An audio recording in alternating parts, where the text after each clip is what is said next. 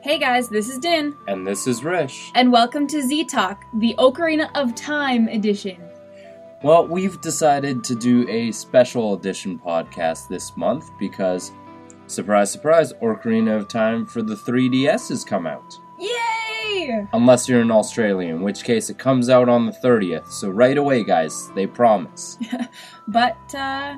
So we decided to do a exclusively Ocarina of Time podcast for you guys. And just talk about some of the different topics that come up with Ocarina of Time. And specifically Ocarina of Time three D. So sit back, relax, maybe grab a drink, and let's move on to the podcast. You bet.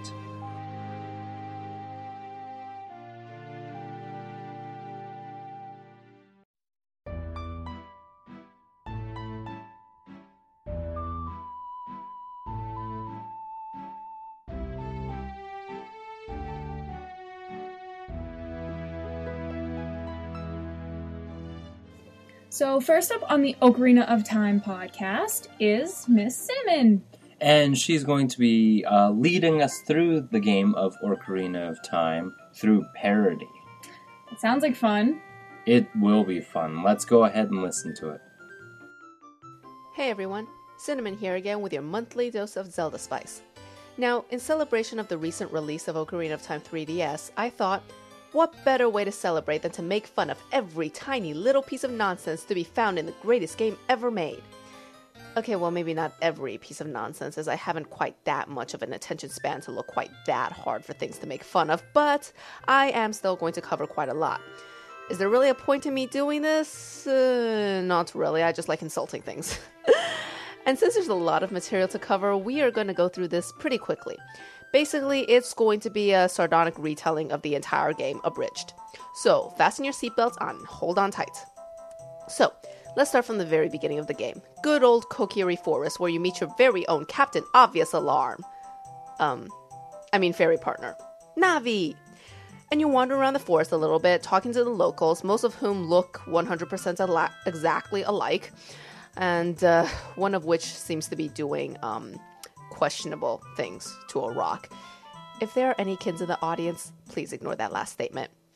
And you're also dodging boulders that defy all physics to find that sword.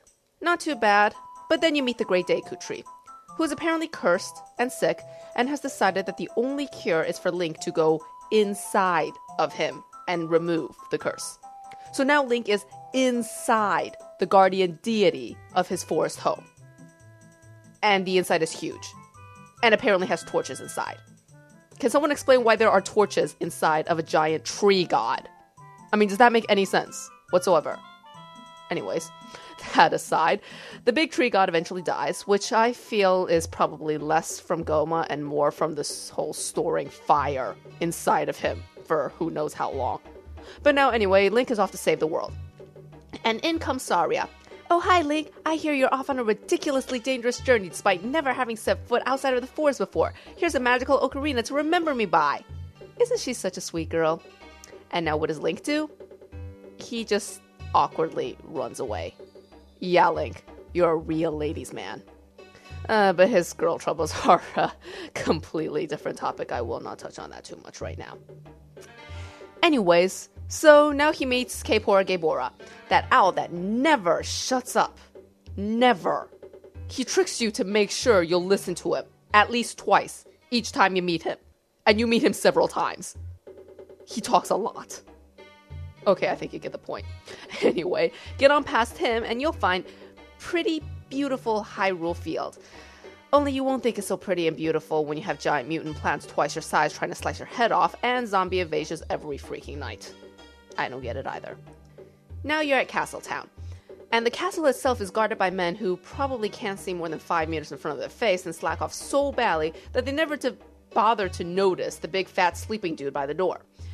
You think that's pretty hard to miss, and yet they still manage to miss it. But anyways, you sneak past the guards. It's really, really easy because they are seriously freaking blind. And you'll meet Zelda.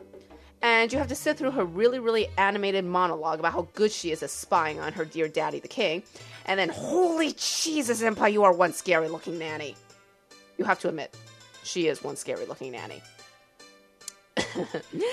Moving on to Kakariko Village now, where chickens run amok and carpenters dance on railings, where shields and songs are buried in graves of animate corpses, where creepy dudes spend all day staring at windmills, and yeah. That's Kakariko Village in a nutshell. And now you're off to Death Mountain, which is inhabited by Gorons, which are rock people who eat rocks. And there is something not quite right about the fact that they are rock people who eat rocks. Even worse, they will only eat specific kinds of rocks because apparently normal rocks taste bad, and that they would rather starve than dine on uncultured foods or something. That's picky to a T. It really is. So Link has to go and play hero, and he decides to save them all after dancing a horribly coordinated jig with their big rock chief, and then nearly gets stoned to death via hug when he's all done. Okay. And then he goes and climbs up to the top of the volcano and learns magic from a half-naked fairy chick wearing vines and leather boots.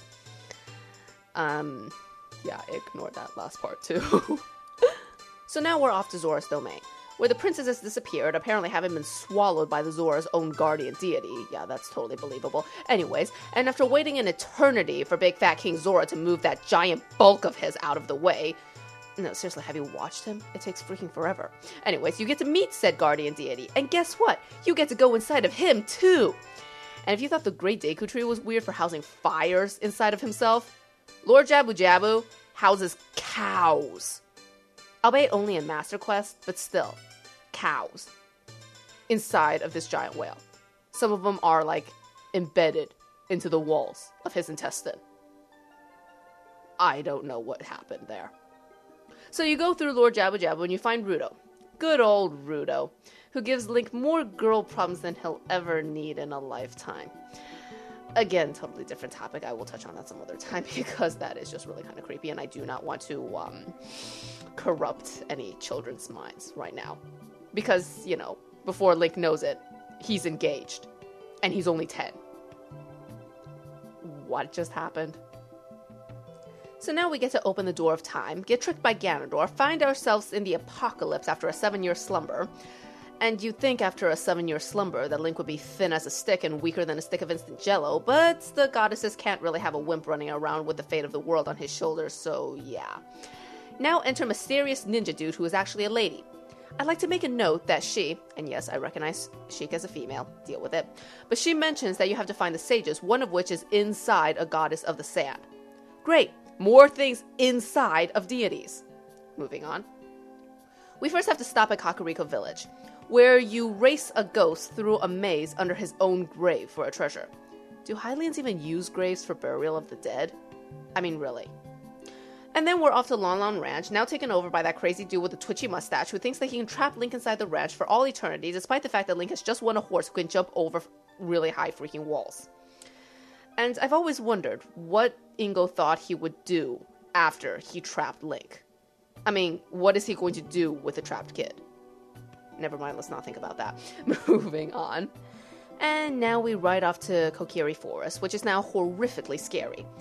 And you travel to the Forest Temple, which really looks more like a dilapidated old mansion built in the middle of nowhere. Seriously, who needs a mansion in the middle of a jungle? Well, it's haunted, so I guess that makes up for any illogicities, I suppose. And you deal with that, and then you head off to Death Mountain. Again, the tough rock Goron people prove to be absolutely defenseless despite being big, tough rock people, as they are imprisoned in jail cells within the volcano. Can someone explain to me why there are jail cells within a volcano? And why does another half-naked fairy lady live inside of the volcano? Why can't she move in with her half-naked fairy sister on top of the volcano where it's not freaking burning hot? You know, near where that giant Goron just sits around unable to do anything about Ganondorf despite being the size of a mountain. Um, I wonder what he does all the time with all that free time he has. He's huge. He probably can't move very far without destroying things. Anyways, I'm getting off topic. Moving on. We go back to Zora's domain, which is now totally frozen. Even that fat king. Totally frozen. And if you thaw him, he'll just sit on his icy perch like nothing ever happened. Like... Apparently, he can't feel the cold through his thick blubber or something, even though you'd think he'd notice that his people's guardian deity has suddenly gone AWOL. Oh well. and off to Lake Hylia and the infamous Water Temple. In comes Ruto again, who, other than seriously creeping Link out again with her odd, obsessive engagement monologue, she just goes on and on and on about that. And then she just simply disappears off in a dead end. And also, lady, could your temple be more convoluted? Well, on the bright side, after beating Morpha, Ruto is now so thankful that she breaks off the engagement and it uh, never really happened. Yay, Link's off the hook! Now back to Kakariko Village, which is on fire, despite it raining heavily, and thundering, and lightninging. And Link and the cross-dressing ninja lady get their butts handed to them by an invisible well demon. Speaking of the well, I'm just not going to go talk about the Song of Storms paradox or the crazy windmill dude that is involved in the Song of Storms paradox, because frankly, they're just nuts and they are going to make mine and your head hurt. But anyways, so now Link has to go chase down that well demon. Did you know it doesn't stop raining in Kakariko until after you beat the Shadow Temple? How does nobody notice the odd weather, the constant storming? And why is there a torture chamber in a freaking temple? Aren't temples supposed to be, you know, sacred or something? And then what's the deal with Bongo Bongo? I mean, you're battling a giant decapitated monster whose hands are disjointed from his body and whose neck is really just an eye socket.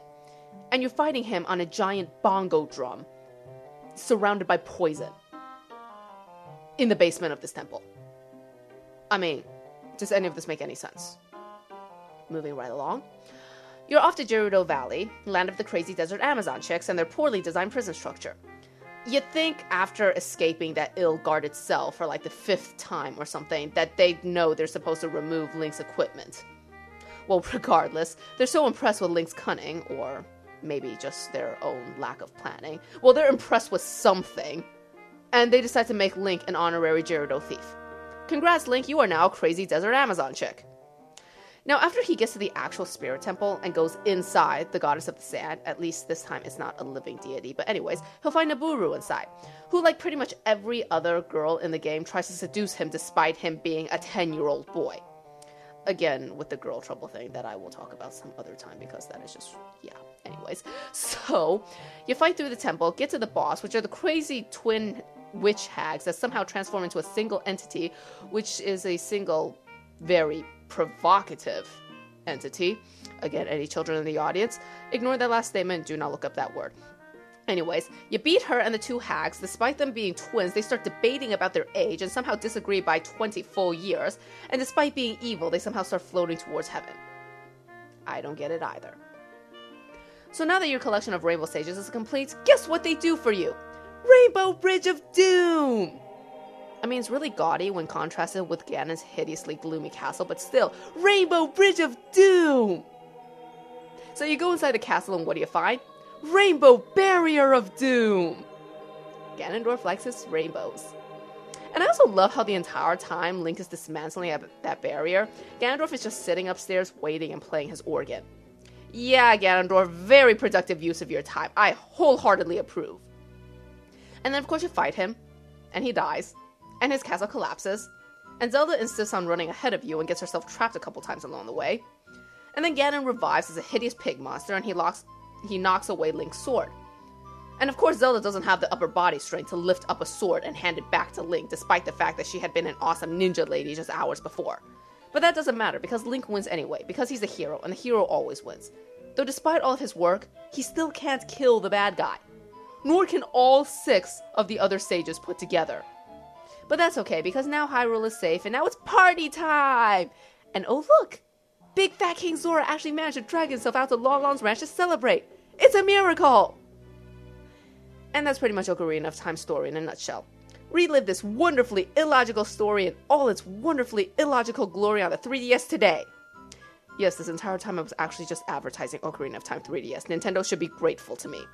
And now my work is done. Bye-bye! Thank you, Cinnamon.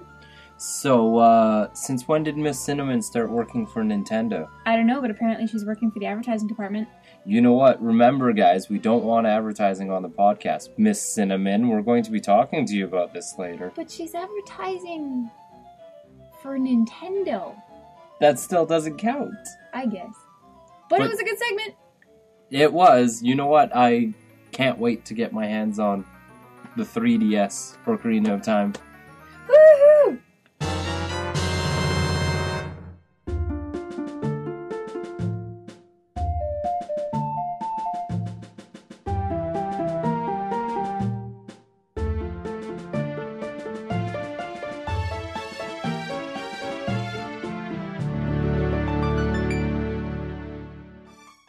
Hey guys, this is Din. And this is Rish. And this is our segment for Ocarina of Time three D.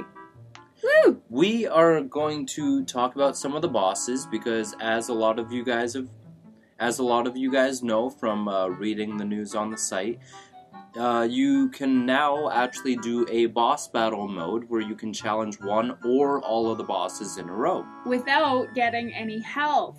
That'll be interesting. That you know what? I think I'll be just fine. I'm excited. I think it's gonna be great. It, so we want to talk about all the different kinds of bosses that you'll be facing. And what the heck are they? Because a lot of them, you know what? They have their name, but it doesn't seem to be what it's named. Alright, so let's start with number one. We've got Goma, the parasitic armored arachnid. Now, you know what? It's not really like a spider. She she looks like a spider when you're in when you're fighting her. And she's got legs everywhere and she's you know, got that big scary eye. But when she first drops down, she's like up on like the one leg, which is kind of a tail, and kind of flipping her arms at you and And if you look at the artwork, she's got like pincers like a lobster. You know what? Almost looks like a face hugger from Aliens, minus the eye thing.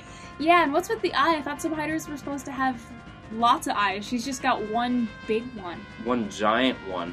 I don't know, but I mean, she gives birth to little tiny. But they're not spiders either. They're kind of spiders, but not really. They've only got two legs. Yeah, you know what? She's really confusing. But you know what? Let's talk about King Dodongo. Okay. King Dodongo, the infernal dinosaur. I agree, one hundred percent. He's a dinosaur. I've said it last podcast, and I say it again. He's but, a dinosaur. But but if he's a dinosaur, but he has to be a Dodongo too. And the other Dodongos you find in the temple only have two legs and a tail, and oh. they breathe fire at you. And King Dodongo's got four, and he's like five times as big. You you know what? I've got an answer for that. Okay. He's either a an adult Dodongo. So what? The ones and all that... the other ones are babies. I was gonna say, so the babies are the ones that are killing me? Yes. Oh. Or he's a more evolved version of Dodongos. Either just because that's the way nature intended, or because of Ganon's evil magic. Ooh, that's actually a pretty good idea. I like that idea. I can go along with that one. Alright, so let's look at the third boss. We got Baronade, bioelectric anemone. Well, I don't think she looks like an anemone at all. I'm just not quite sure what to say about this thing. It's got like jellyfish attached to it and it shoots electricity at well, me. Well, I and... get the electricity thing with the anemone bioelectric thing, but she's got like satellite dishes on her. Have you ever noticed that? Right at the that first... That shoots the electricity yeah! at you. What's that about? That's where the electricity comes in. I guess, but why? I don't... She looks more like an organ to me, like... Like like a heart? Like a heart, but that she's... has armor plating and shoots electricity at you. Well, hearts have electricity? And the pacemaker thing? They, they... Yes, they do send signals using electrical All right. impulses. So then you become an adult and you face Phantom Ganon, evil spirit from beyond. Which isn't all that evil and isn't all that difficult. How is he not that evil? He's, he's just a puppet. I guess. He he doesn't... He, I don't think he really exists. Well, he's... He's just a phantom. He's a ghostly he's just a specter. Ghost. He's, there's not much to talk about what he is. He's he's an evil no, you, spirit. No, you kill him again and gets all upset and says that he sucks at doing what he does and That's sends it. him away. That's it. Then we get Volvagia, the subterranean lava dragon. Now, we find out that she's kind of been around for a while, and then gets all flustered when Ganondorf comes around and starts eating Gorons. So, she's a lava dragon. That one's pretty... That one's straightforward. How does she fly? She doesn't have wings. Ganon's evil magic. That's that such that a is my answer. That is such a simple answer. And you know what? It works. It is a simple answer that works. Okay. Evil magic flying. Okay. Evil magic big dragon dinosaur thing. She's not even that big. But anyway. Um, and then we go to the Water Temple, and we get Morpha, the giant aquatic amoeba. Well, you get to meet her after you deal with all the headache of the Water Temple. Yeah. But I digress. I have such a theory on Morpha. Okay, go ahead, Deb. Okay. It's all yours. Okay, anybody who's taken biology, here's your miniature Zelda biology lesson. So, amoebas, real ones, like in the real world, are made of jelly. And that's the best way to describe it. And not they, the jelly you put on toast, though, no, guys. No, like like gel, like the gooey stuff. And they push it around in their body, and that's how they make their little feet and how they take in food and that kind of thing. Now, Morpha, when you walk into the room, Navi freaks out and tells you that that's not normal water. That's because it isn't water. This is my theory. It's actually Morpha's jelly, because she's an amoeba, and then that's what she makes her tentacles out of that grab a hold of you and throw you against the spike strip. And then when you destroy her, it all disappears. All of it. It just goes, because it's all part of her. So you know what that means, Rish? What's that mean? When you fall into the water, you're inside her. Gross. Yucky. Gross. Anyway. Moving on. One of my favorite bosses, Bongo Bongo, the Phantom Shadow Beast. What's, there's not much to say, I'm sorry. His He's... name says it all. He loves bongos, he loves long floats on the beach, and setting fires to Kakariko Village. There you go.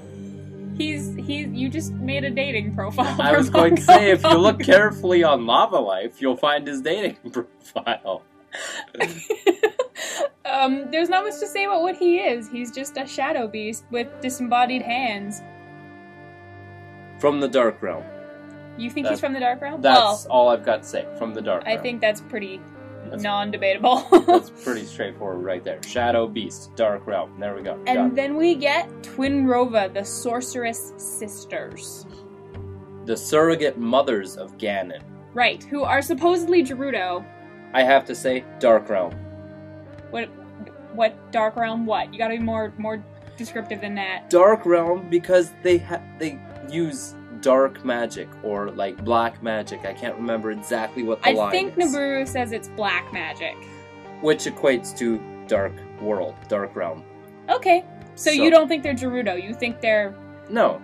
And I mean, they have magic that, for whatever apparent reason, really good at hurting each other. So that'd be great, you know, if they're having an argument. But really bad when the hero of time shows up, kicks in your door, and decides to deflect your magic at your sister.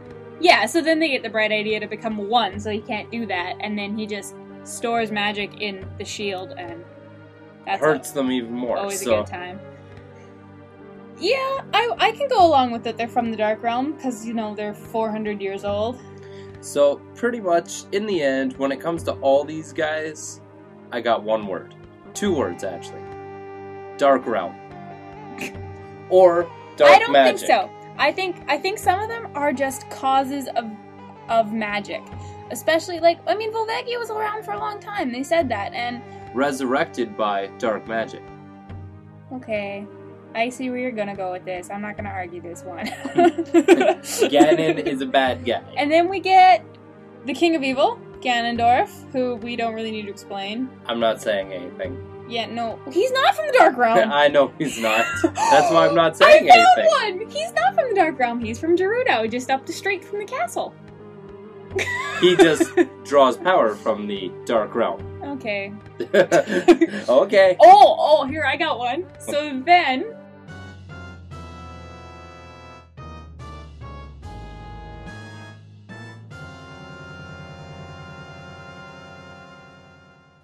After you defeat Ganondorf and the tower collapses, then the Triforce of Power runs rampant and reanimates his body and makes him a pig monster. Ganon. Corruption. By the Triforce of Power. Absolute power corrupts absolutely. Right. Including your body, making you a pig monster.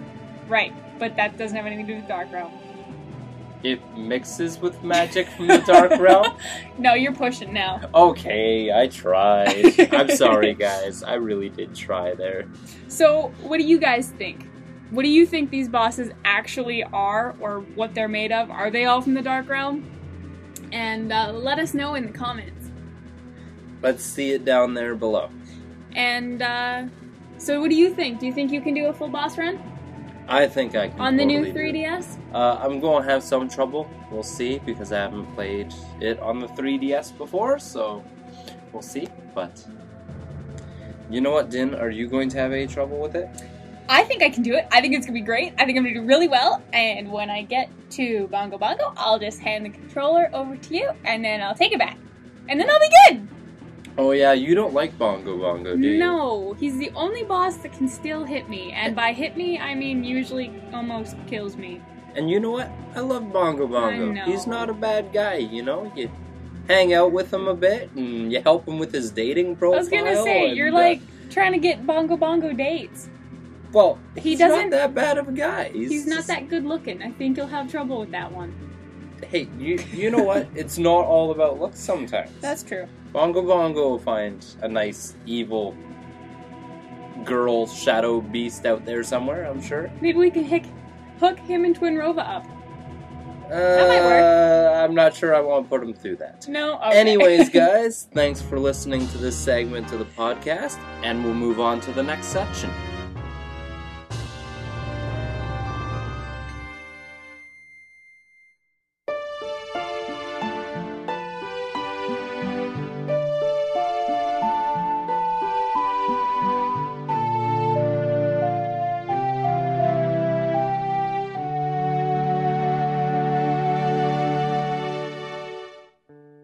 Next up on the podcast, guys, we have a roundtable from Axel the Beast. And it's going to be concerning Ocarina of Time three D and also Ocarina of Time, the original. So I believe he has two guests this time, and we'll send it over to Axel to introduce you to them. Go ahead, Axel. All right. Hell, hey there, guys. This is the Zelda Dungeon Roundtable, and I'm Axel the Beast. Uh, the two guests we have for today are Hanyu, who is a forum moderator and also pretty much heads the article staff. Hey, Hanyu. Hello. And we also have Duck Noises, who's a forum moder- moderator. Hey, Duck Noises. Hello. Uh, Alright, the topic what we're going to discuss today is Ocarina of Time three D. Um, initially, I wasn't going to be on the uh, guest li- the guests for this, but I uh, I actually developed an opinion, so I guess I will be. Um... So, the first question here is, what were your thoughts on the D S on the D S Ocarina of Time re-release? You know, the idea of there being one prior to Ocarina of Time three D being announced. Did you think it was going to happen, or did you like the idea at all? Well, when I when I saw it, I thought it was honestly just going to be a tech demo. I thought that it was it was really just a graphical thing to show that the system was going to be powerful. I didn't think that there was going to be Um, the thing that I, I was, I was excited and worried at the same time. That's, I get that way when I see them bring back a lot of old games. Um, yeah, but I, I, I never, uh, I never like put stock into the idea of there being a D S Ocarina of Time until they announced it. And I'm like, wait, really? You're doing that? Mm-hmm. To be honest, I, I was kind of against the idea of an Ocarina of Time on the original D S, and I know a lot of people seem to favor that in the Zelda community, but I just didn't think it would work. I, I actually liked uh, Super Mario sixty-four D S. I loved the controls. They weren't as precise as the original, but I thought they were great. But they got a lot of criticism, and frankly, there was no way with the button layout and everything on the original D S that I really thought it could work. Um, so, well, another, I, I would... Oh, go ahead. Well, another thing is that there was no real reason for them to put it on the D S either. I mean, other than just, hey, here's an old game, and it's it's on your new console, there there isn't any benefit to doing so. Yeah, exactly. And, uh, you know, when when I found out about it being on the three D S, it made sense to me. I was excited about it, but it just made sense. I didn't even think it was that unexpected. Yeah, I was all for it. Um, and then what do you think when Ocarina of Time three D was announced? or Duck Noises, what did you think when Ocarina of Time three D was announced? I said, holy crap, I'm going to see Ganon in three D. I've never been a fan of three D. That was my first reaction. I thought, oh my god, the final boss battle in three D, this is going to be amazing. I had actually never experienced uh, the three D, you know, visuals thing, like that's been comes, become so popular now, before, so I guess I don't generally have much of an opinion of the three D graphics, but when I saw the actual remastered graphics and the screenshots, they're like totally gorgeous. I mean, sure. the, yeah. the new art style is just beautiful. It, it's the most striking feature of the whole game, really. You just look at it and it's like, wow, that's, that's the Water Temple, but it looks good now.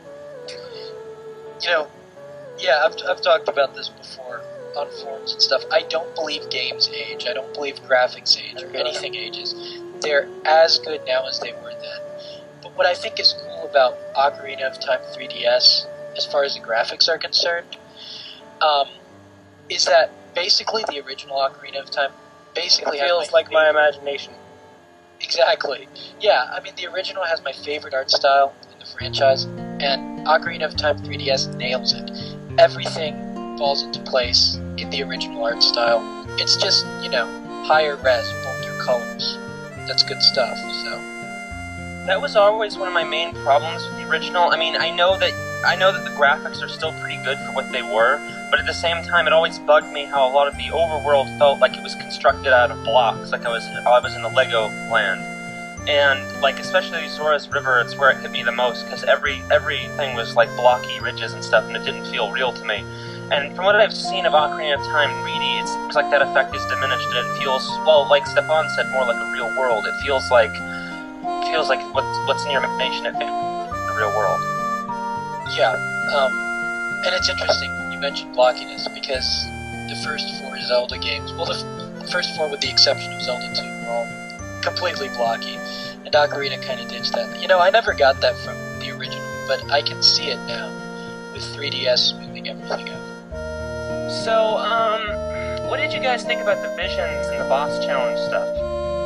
I was glad to see the boss challenge thing. That seemed like an me because I was glad that it didn't it, it didn't seem to intrude on the main gameplay. That it was it was a, it was an add-on that I didn't because. When, when it seems to intrude on the original game is where I see it's, it's and the boss challenge thing is looks like a lot of fun. That's something I would want to, to do. I enjoyed um, what was it, Take 'Em All On in Spirit Tracks. That was that was actually one of my uh, favorite parts of that game, and I.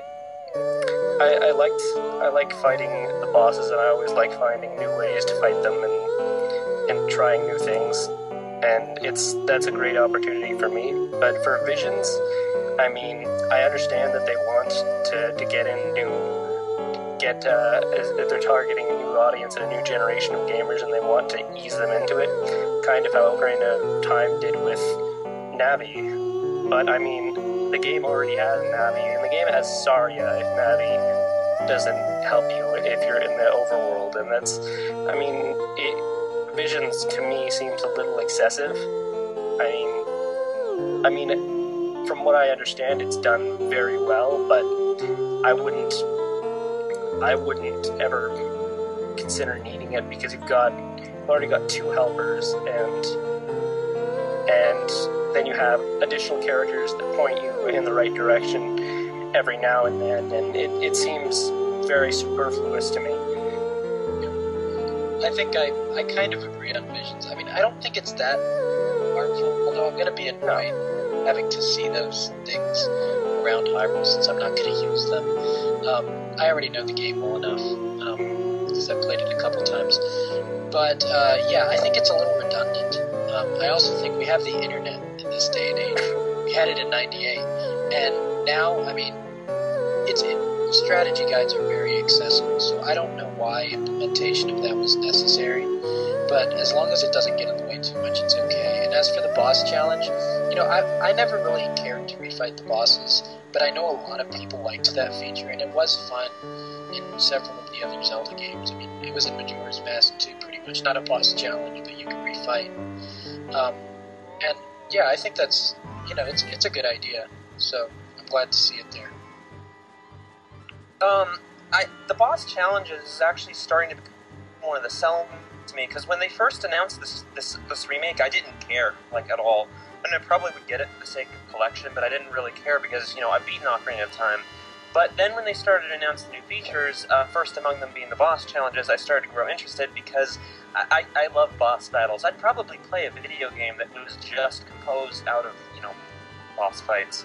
So, uh... man, if only they had a good game like that that came out for P S two.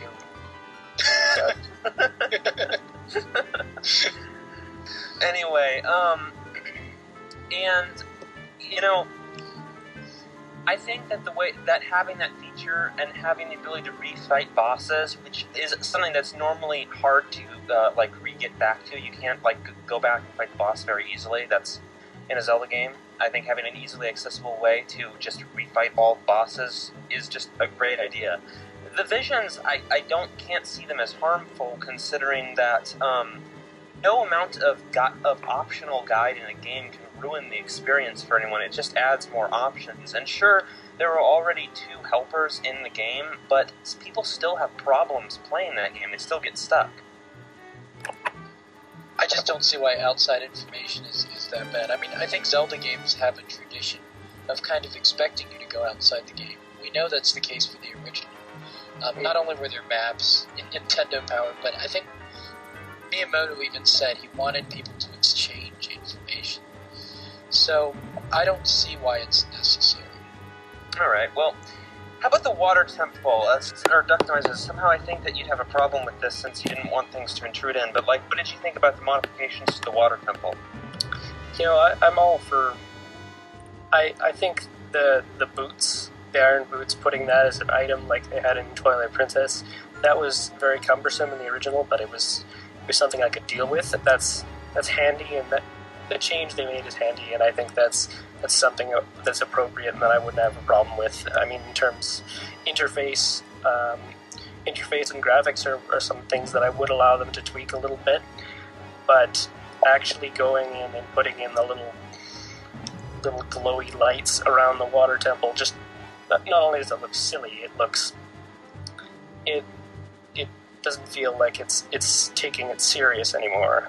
I mean, the Water Temple had been infamous for, oh, it's really hard, and I mean, it's not really hard, it's just, there's just this, a bunch of periods in it where you're kind of confused and wandering around, but I mean, that's that's not something that's hard to fix. You can just, you could actually buy, as Tim mentioned, you could go and make a map, or just remind yourself of where on your map these sections are, that that raise the water level, and it's, I mean, it's pretty self-explanatory too. Just, I mean, the area where you play the song is where it rises up to, and I mean, I don't really see why you needed these guide things. And I mean, I can see, I, I understand that, again, they want to they reach out to the newer generation to make it easier, but I think this is, is really tampering with with the temple to an extent that's that's unnecessary, and it it it sort of it sort of really dumbs it down. Sort yeah. of really. Sorry, I I agree to an extent. Um, the thing is, when I first played Ocarina of Time, I was using a strategy guide as kind of a supplement to the experience, so I didn't get the full, you know, difficult experience of the Water Temple. But it, it even gave me trouble. Then I didn't always use a strategy guide, so maybe that's part of the reason why. Um, but you know, the thing about Ocarina of Time is it's not designed in a purely linear way, the way other some more recent Zelda games are. Um, you can go through the different temples um, in several different orders, and so I never, I never felt stuck on any temple. I mean, I could always just go do something else, and I think the need to make the Water Temple easier is overstated. Um, yeah. A lot of times in the gaming community, it is. I think it is a fairly challenging temple, not only for how you can get lost, but also for some of the physical challenges. Um, there's some areas that are hard to navigate. Oh, like the but, waterfall, the climbing with the shot. The waterfall. That's what I was thinking of. Yeah. yeah. But um, You know, but that's the, having a little bit, a bit, a little bit of that in a game is good, and there's no reason that's for fine. them to change it. And I do think the lights look silly. Um, so that's that's an example of something that's much more invasive than Visions. Um, you know, an, an unnecessary change that kind of damages, I think, the integrity of the Water Temple. I thought it was a very nice-looking temple, mm-hmm. but um, they've kind of messed it up a little bit, in my opinion. Um, I'm not sure I completely agree, because I thought that the Water Temple, with the like colored lines and whatnot, I don't think that they necessarily intrude too much in the uh, look of the Water Temple. I mean, there's certainly a change, but there's changes like that all throughout the game where things just look different than they did before. A good example being, say, the uh, the grates on the uh, the fountain in the Hyrule Castle Market. And I think that, I mean, I do agree that it's completely unnecessary. I had no trouble with the Water Temple. It's not sufficiently harder than the other dungeons in the game, but I don't think that the change is as intrusive as, say, like the Vision statues, which are just these, you know, gossip stones that sit there and, you know, they're going to be there in the game, although they might be shoved off to the side. Right, I guess the major problem I have with them isn't so much the difficulty as just the fact that it totally changes the way the Water Temple looks. And being unnecessary on top of that, it's just, uh, I think it, it, it kind of hurts the, the experience.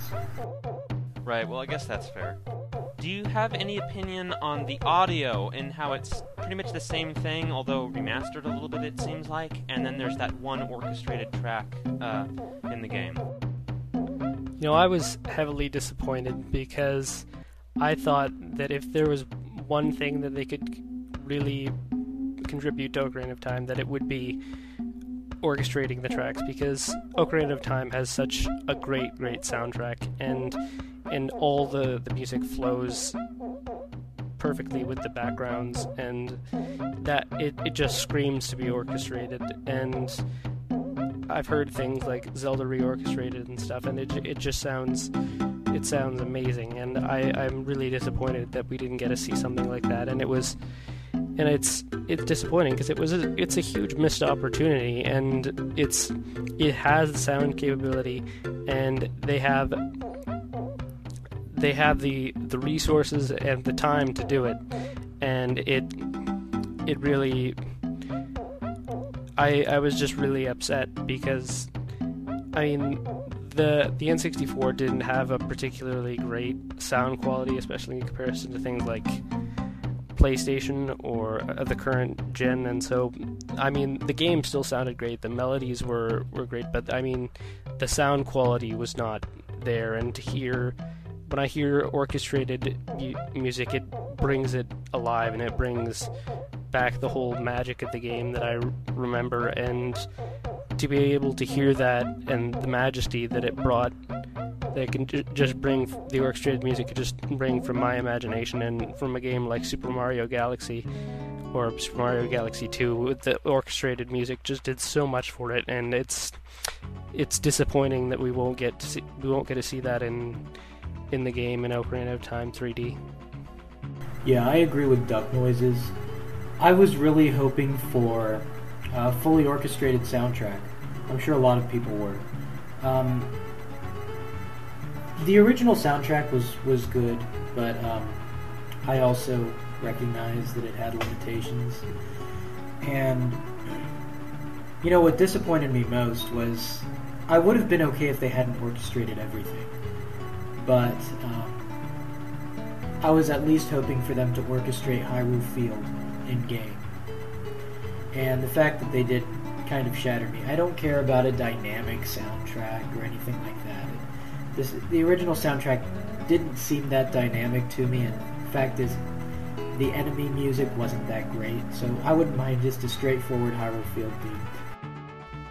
I know, that's, Hyrule Field is just, just captures the spirit of the game, and I just love, I mean, that's, I think that's why they they chose to sort of put it in an orchestrated track. I don't know if I'm, I'm, I, I don't know exactly where it goes, but it has. I listened to the Japanese trailer, and it sounds fantastic. And that, that is, and by showing that, it's kind of it's kind of a kick in the teeth, because it's like, oh look, you're showing us how great it is and how great it could have been, and yet you decide to only do this for one track.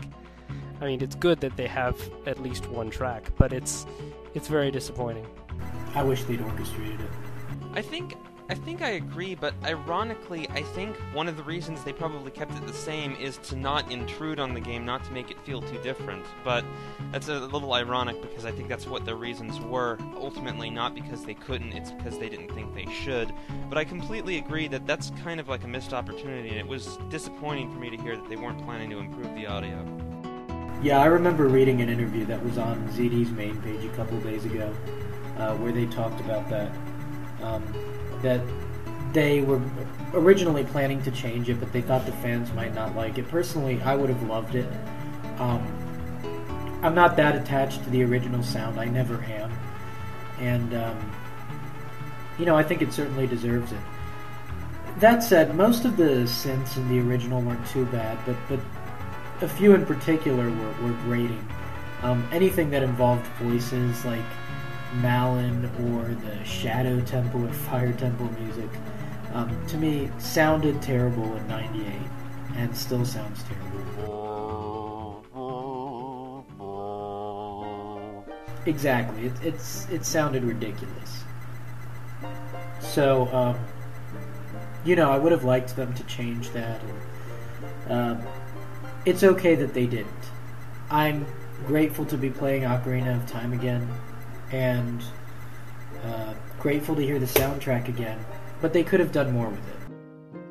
What do you ha- do you wish there were more changes to the game? How many times will they get to remake Ocarina of Time? Um, once every thirteen years. um, you know, I really think of this as a missed opportunity, because on top of the music that they could have changed, Um, the fact that they didn't, as far as I know, add any side quests or add any material that develops the characters, or, you know, add to the size of any of the locations, um, it really shortchanges the game. You know, on, on the one hand, you have beautiful graphics that perfectly fit the original style. I think it would be okay to, uh, to, you know, make new locations or new characters or, you know, something. And, and they don't have to be revolutionary. This doesn't have to be uh, a huge addition of side quests, but just a few more things that enhance the world and, and preserve it at the same time. I don't think that would be a bad idea, and, and I wish they had. But um, the game's not going to suffer for lack of them having done it. I just think of it as a missed opportunity.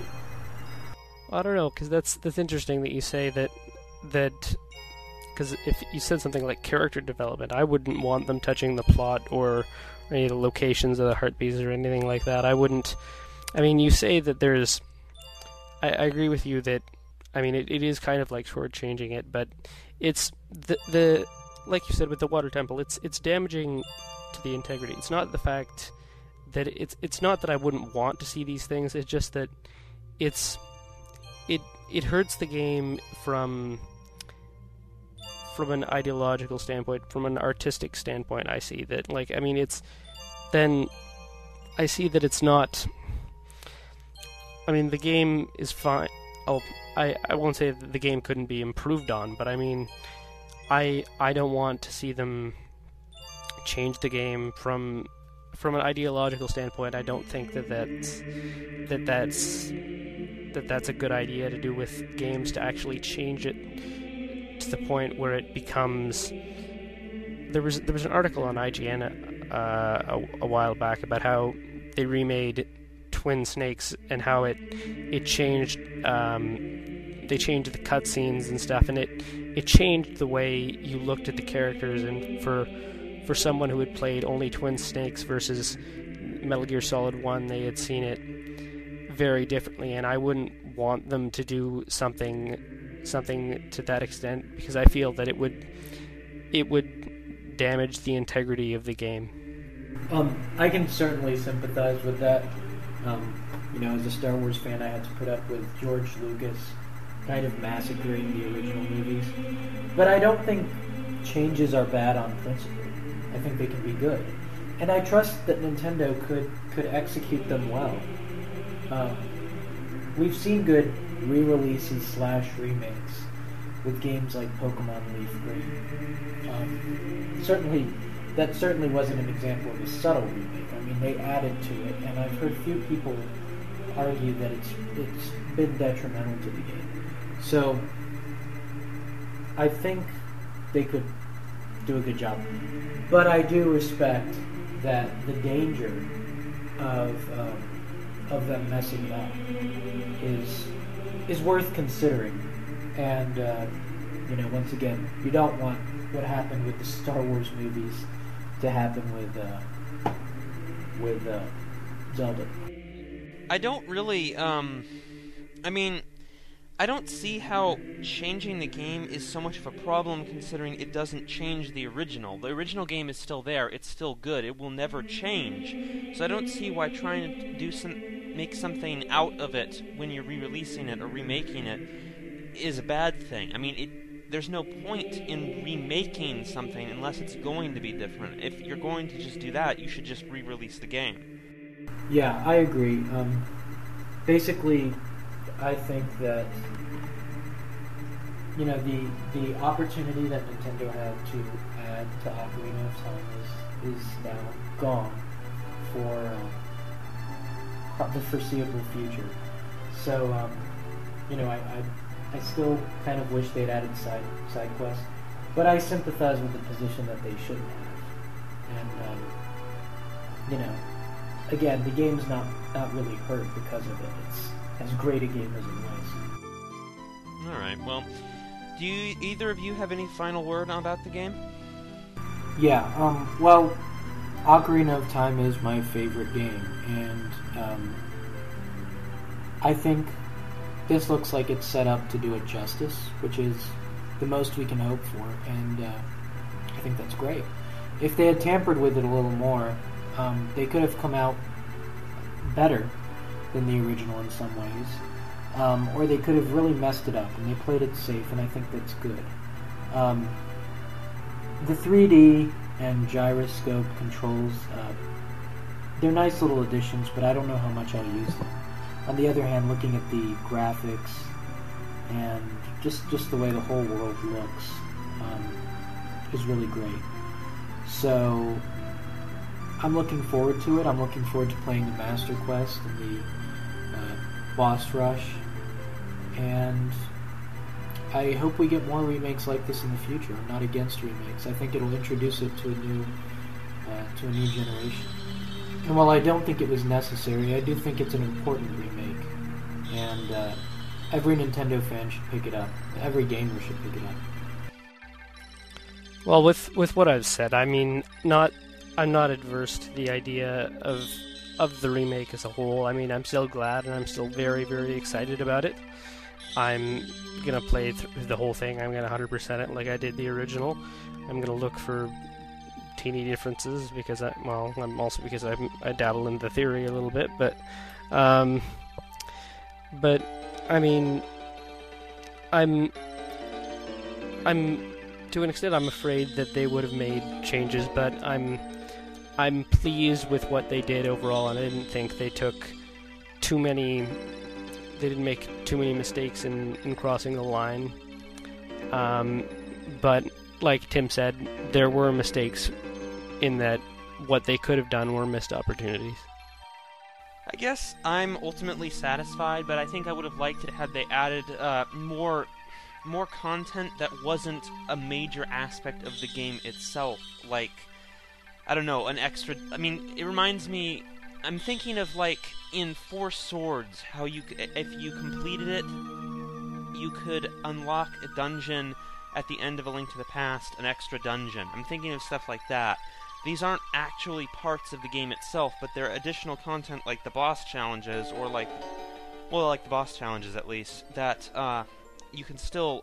to add a little more, you know, meat onto the game. I think that that would have been good if they had done that. And uh, other than that, I think it's a great remake. I mean, it's definitely going to be fun to play. I just wish they did a little more to make it a little more different, a little more new, a little more worth buying for the fan who's already had their fill of Ocarina of Time. Alright guys, so I guess that's all we got time for. Uh, glad to have you guys. Thanks for being here, Tim, Han or Hanyu and Duck Noises. See you guys later. Thanks. You know what, that's really interesting about how many changes they actually brought in. A lot of us thought it was just going to be a reboot of the original, but you know what, they actually did go through and make a lot of changes. They did, and I think that some of the changes are rather redundant or unnecessary, but, I mean, I'm an old fogey that likes originals of everything, so my opinion is probably kind of biased. You know what, I would say... hold your opinion until after you're done playing. That's probably true.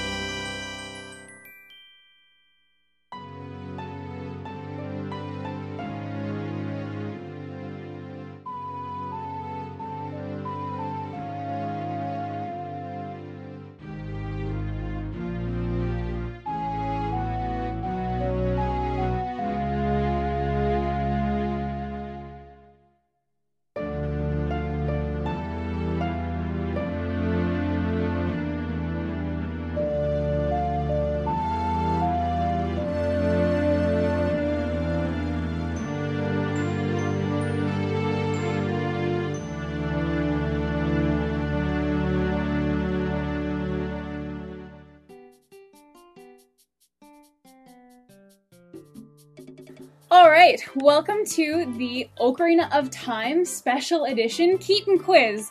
Um, we have a exclusively Ocarina of Time quiz set up for you guys today. Um, and we're all very excited about it. But where's Cinnamon?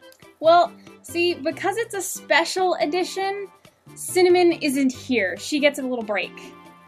So we actually have two brand new contestants this time that aren't part of the regular competition. They're just for this time, and Cinnamon will come back to continue her reign of... Of terror. I mean, domination. I mean, winning.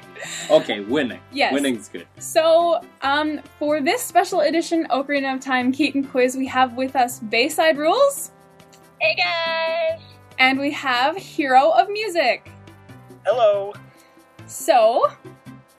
Um, we're going to use the, all the same rules as usual, guys, but a um, couple little changes. So this time we have fifteen questions instead of ten, and um, there's some little surprises throughout the questions. We've decided to add to some of the questions, not all of them, little bonus questions that can net you extra points and maybe give you that edge over the other person. And... as you probably guessed, there's only one category this time. Ocarina of Time. Alright, so I think we're about ready to move on. So Bayside, can we hear your call-in sound? Alright, and Hero, can we hear yours? Fantastic. I like it. Alright. Are you both ready to go? Do you have anything yeah. to say to each other? I'm ready. And you're going down, Bay. Really? All right. We shall see. We shall see. You're All the right. one that says you haven't played the game in five years. Ooh. All right. That was a very devious laugh. Okay. All right. So if you guys are both ready, then here we go. Question number one. What is the release date for Ocarina of Time three D in the United States?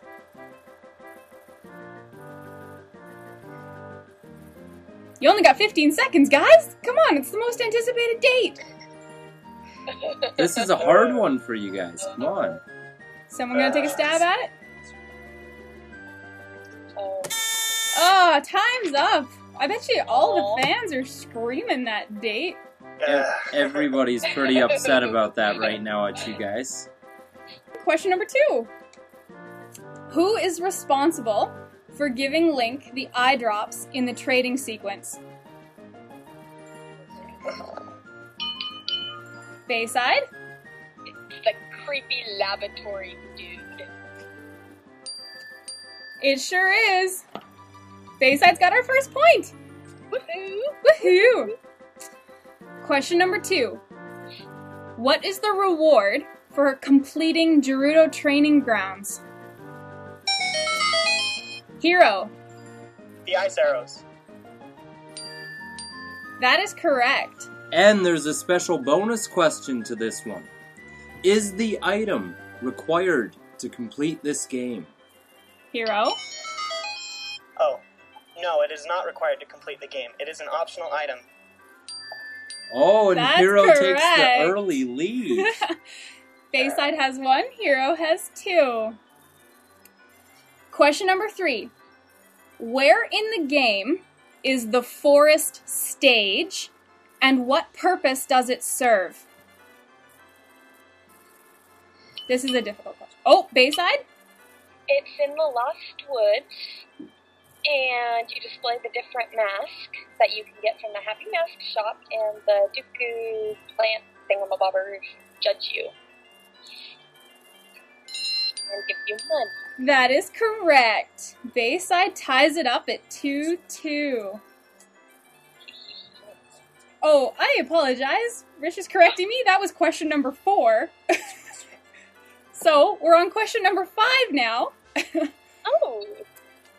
What are the names of the individuals living in Lon Lon Ranch?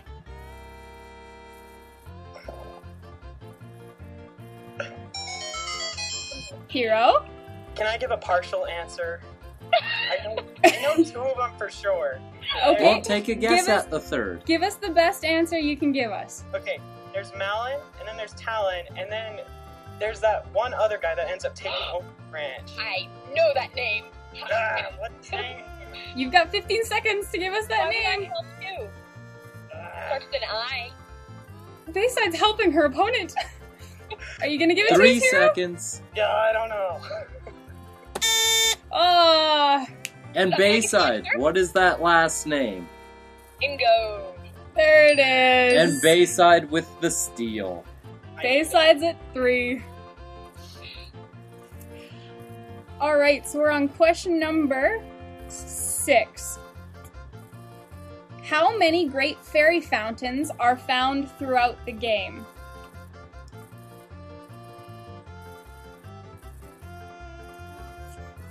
Ooh. This is a hard one. Counting.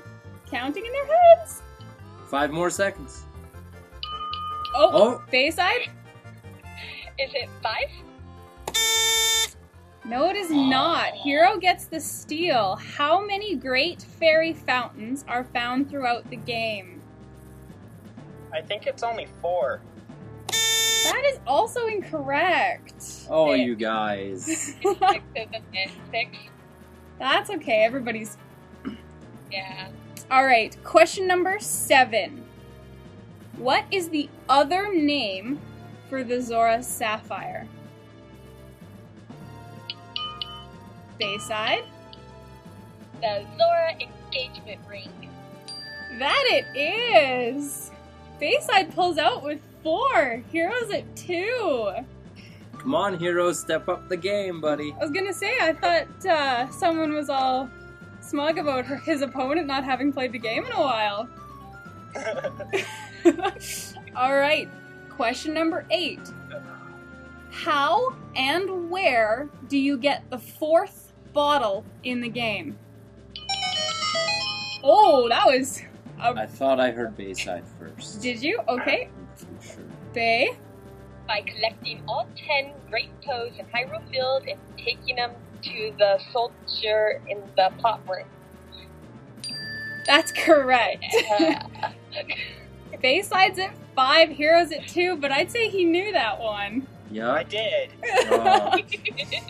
All right. Question number nine. Who in the game considers you their brother? Hero? It's Daryunya, or however you pronounce his name, the leader of the Gorons. That That's is correct. correct. Awesome. Good job coming back. Hero's pulling up from behind. All right, question number ten. Who says this line? The flow of time is always cruel. It's... Bayside chimes in before we even get to, to finish. finish. Chic, right as she's teaching you the serenade of water. Wow! That is correct. That's correct. Wow. Okay. And time for the bonus question for this one. Can you complete the rest of the line? The flow of time is always... Oh. The flow of time is always cruel. Time passes, change... Uh, time passes, people train change... Oh, young love. Oh my oh. God, I know part of it. You're actually at the wrong section of uh, Sheik's little time speech. speeches to you. Oh. Um, so we're gonna give Hiro the chance for a steal, and because of that, he gets to hear the whole question. So okay. Listen carefully. So Hiro, who says this line? You don't have to answer that part of the question, but. The flow of time is always cruel. Its speed seems different for each person, but no one can change it. What is the last part of that line? Hmm. I have just posted this in a thread, like, yesterday. You have seven seconds. Uh, I don't remember the end of it. All right, that's all right. That was a hard question. Question number eleven. But we don't get to hear the answer for that one? Do you want me to give you the answer for that one? I would love to hear the answer for that one. Alright, from the beginning. The flow of time is always cruel. Its speed seems different for each person, but no one can change it. A thing that doesn't change is the memory of younger days. That is the speech that's given to you outside the Forest Temple. Oh. No. Alright. Question number eleven. What is the newest feature being added to Ocarina of Time three D involving gossip stones? Hiro. There are kind of like tutorial-ish videos that show you kind of where you have to go to complete the next part of the game. You crawl inside one of the uh, gigantic gossip stones, and then you can select one of the videos that you wish to see. You're correct. Can you give me the ti- what they're called? Mm, no. Uh, I'm going to give it to you anyway because you described okay. it. Like in intricate detail. They were calling them visions. Oh, yeah. Yeah, yeah I, I helped uh, Jin type up that post a bit. Oh, and okay. found the news. Well, I'm going to give that one to you. All right. So, question number twelve. Which temple has been modified from the original version in Ocarina of Time three D? Hiro? The Water Temple. That is correct! Hiro's up to five. Bayside still holding on to the lead with six. Alright. Question number thirteen. What is the name of the race of people who are most commonly associated with truth in the game? Hiro? Shikia. That is correct! We have a tie game! Oh, no. This is oh. so exciting! No. Here we go. We got two questions left. Question number fourteen. After defeating bosses of the temples in the adult portion of the game, where is Link transported to receive the medallions? Be specific. Bayside? The Chamber of Sages in the Sacred Realm. That is correct. All right, and as a bonus question to this one, where is the Chamber of Sages? Be specific. Oh. Well, it's in the Sacred Realm, isn't it? Can you be more specific than that? Uh, no. Uh, okay. I'm gonna s- let uh, Hiro try to steal this. It is inside the Sacred Realm, but so where? If, Hiro, can you give me the correct answer? I want to say that it's in the Light Temple of the Sacred Realm. That That's is correct! correct. He ties it back oh, up. Oh, we're at seven! And one question left. Okay. Oh, no! Okay. We're down to the wire. Question number fifteen, for the win. When Phantom Ganon is defeated, Link overhears Ganondorf banish him to where? Hiro? The space between dimensions? That is correct, and Hiro takes the game. Hiro music! Yes. With a from-behind victory. How do you feel about that, Hiro? I, I feel pretty good. I'm sure you do. I don't think Bayside feels very good about that, though. You did. You both did so well. It was definitely a game. Back and forth constantly. Bayside pulled ahead for a bit, but Hiro came back. Bayside, you were so close with the Temple of Light and the Sacred Realm. I gotta go back and do some research. I don't remember where that was said. That line is is uh, only ever said once. So that that's a really hard question. I wasn't sure if either of you would. I believe it's when you first yes Raru. go from switching from a child to an adult when you first pull the sword, right? Raru explains where you are in depth. But anyways, we'd like to thank you guys for participating in this special edition of the Keaton Quiz. We had so much fun. I hope you guys had fun too. Oh, we did. Good. Oh, yeah, I did. Definitely. I'm glad. So congratulations, Hero of Music. And uh, next time, guys, uh, we will see Cinnamon again and her next opponent. So hopefully you guys think about coming back and uh, maybe beating up on whoever's in charge at that point. Woohoo! Woohoo! Okay. All right, well, thanks for being here, guys. Yep, no problem. Right. Thank you. Bye. Bye. Bye. Well, that's it for this time, guys, for the Ocarina of Time Edition Z Talk. We hope that you guys really enjoyed uh, listening to our thoughts along with everyone else's contributions to the podcast this month. And something just to note, guys, it's in the description as well, but as you can probably tell, due to some time constraints, we weren't able to put in everything that we received for the Ocarina of Time podcast, so head over to the Zelda Dungeon YouTube channel to see full-length segments and the ones that weren't able to fit in. For sure, guys. So we will see you next time. This is Din. And this is Rish. And this was Z Talk, the Zelda Dungeon podcast. We hope you enjoyed it.